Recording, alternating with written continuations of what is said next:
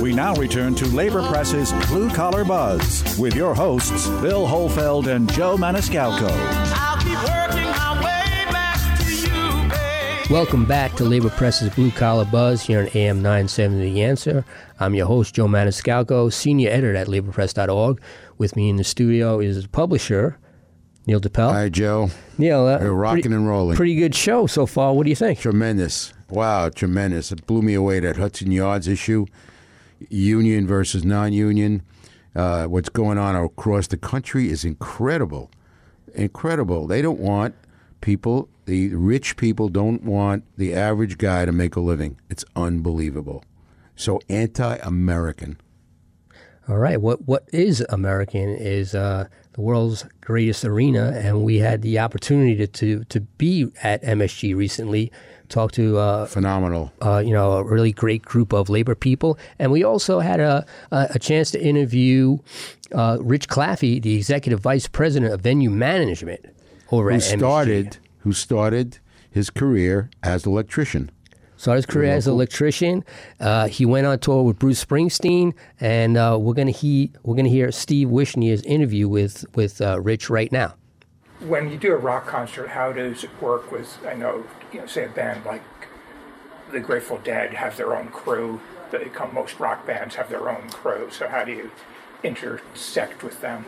Well, the the uh, so the Grateful Dead, for instance, they will they will um, we'll do what we call an advance with them. So we'll talk to their their production manager, production manager here at the Garden, Steve Taylor, director of production. We'll call we'll speak with the promoter and the promoter rep and the Grateful Dead's production manager, and they'll advance the show up to a year out.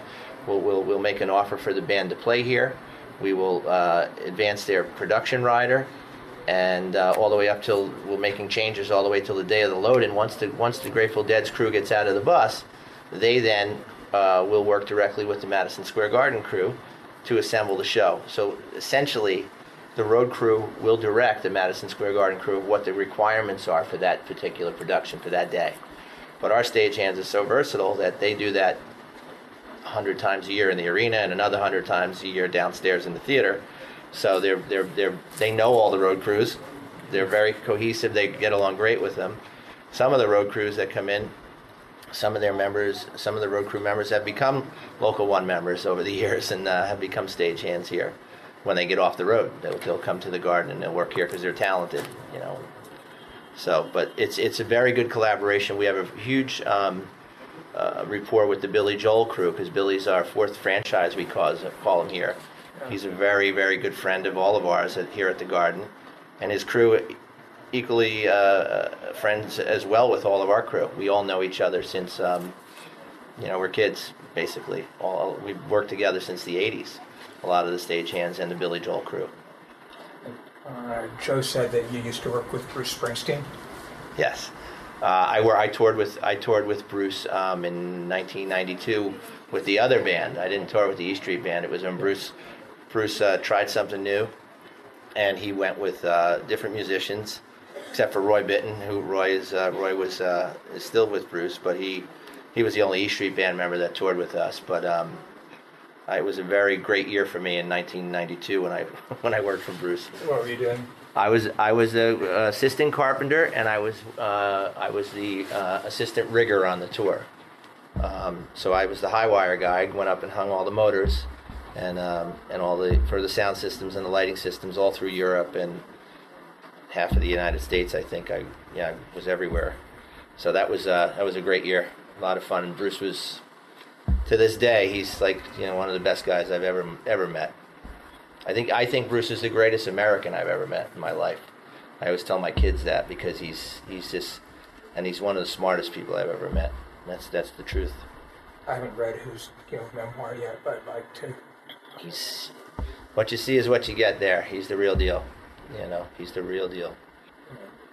So you said basically the the road crew of whatever band's coming will direct the Madison Square Garden crew. You know, this is where we want things, but the Madison Square Garden crew sort of you know knows where to put the PA in this room. They'll they'll, they'll know. They'll get it. they'll get. We'll do an advance. They'll get a, a schematic They'll know uh, the stage needs to be six feet from the back wall. Some some some shows put the stage out further. Justin Timberlake built his stage all the way to the back of the, uh, of the from goal to goal. His stage was 27 tractor trailers. Um, but they'll they'll get the requirements. Our production director, and they'll and they'll disseminate that information to our Terry and, and Adam, and, and they get it out to the rest of the guys. And it's uh, it's it's it's it's like clockwork here. They're so good, these guys. What's the capacity of, Madison Square Garden? I know it's around 19,000. Billy Joel's about our biggest. Yeah, it's about 19,000 people. We had 19,000 in here the other night for Billy. A little over 19.3. If you do a show in the round, you get you get a little bit more. You can get to 20. Um, but uh, most of the shows, uh, the bigger shows that Billy does, are 19,000 or so. But if you go up to 20, that means you have some people behind the stage. Yeah, Billy does 360, so there are people behind the stage there. It all depends on the configuration. If you have a small boxing ring in the center of the garden, like we had two weeks ago, Lomachenko fought here, you can get 20,000 in the building. And then basketball and hockey would be smaller because you got to have the whole floor. You lose you lose the floor seats on, on hockey. You lose you're, you're down 2,000. Yeah, uh, basketball we average around 17,000, um, and and hockey. Um, uh, it all depends, but probably 15, 5, 16,000, yeah.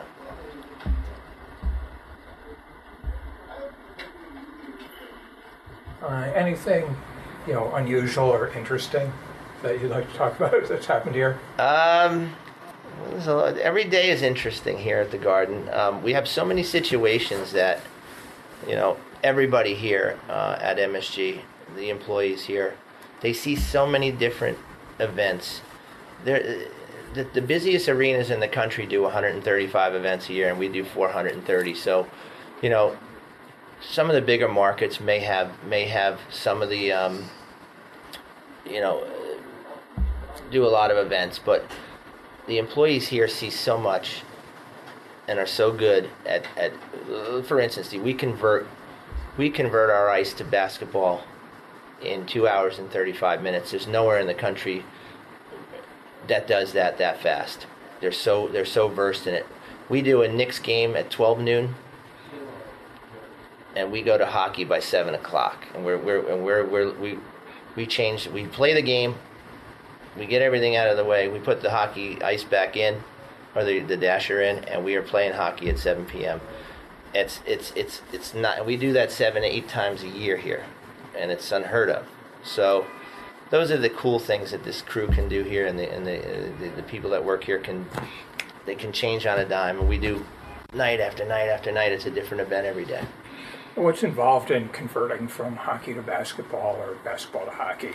Well, 250 or so people uh, when we do a when we do a changeover that's back to back because you have to clean the whole the entire bowl. You have to clean the concourses.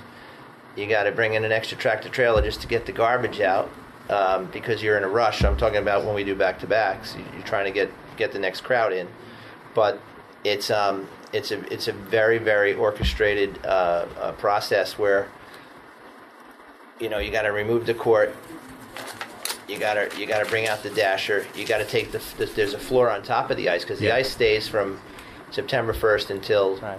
till the Rangers are done playing hockey. So the ice is down all year. So there's a floor on top of that that you stand on if you're at a Billy Joel concert. So that goes away. The dasher goes in. Uh, um, the ice, the zamboni has to come out on the ice and Yeah. make it nice, smooth it out. Um, then the players have to come out and skate. So there, it's it's just a it's it's a process that um, from start to finish is very fast, and um, but it works. It works big time. And what's a dasher? Dasher is the stuff around the ice where the players will the, the glass will sit on top of the dasher. Oh, right. So it's Yeah, all the the surrounding. boards. It's, it's it's a bar- it's the boards. Yeah. It's the boards. Okay, anything else you think is important I haven't asked you about? Grace, what do you think? Well, maybe in your expanded role, what that means and what you're doing at, at other venues now. so all the general managers in the other venues that I oversee report in here. So I have a every day I have daily responsibility over those venues and the events that goes in that go into those venues. I also have I have capital improvement. Um, I have to make sure Radio City stays pristine and the Beacon, and and these that these buildings are running up to MSG standards as far as aesthetics and um, keeping the landmark. Some of the buildings are landmarked, so you have to make sure that you keep up with that and make sure you keep the original carpeting in Radio City. The same fabric that you had on the walls in 1932 is there now.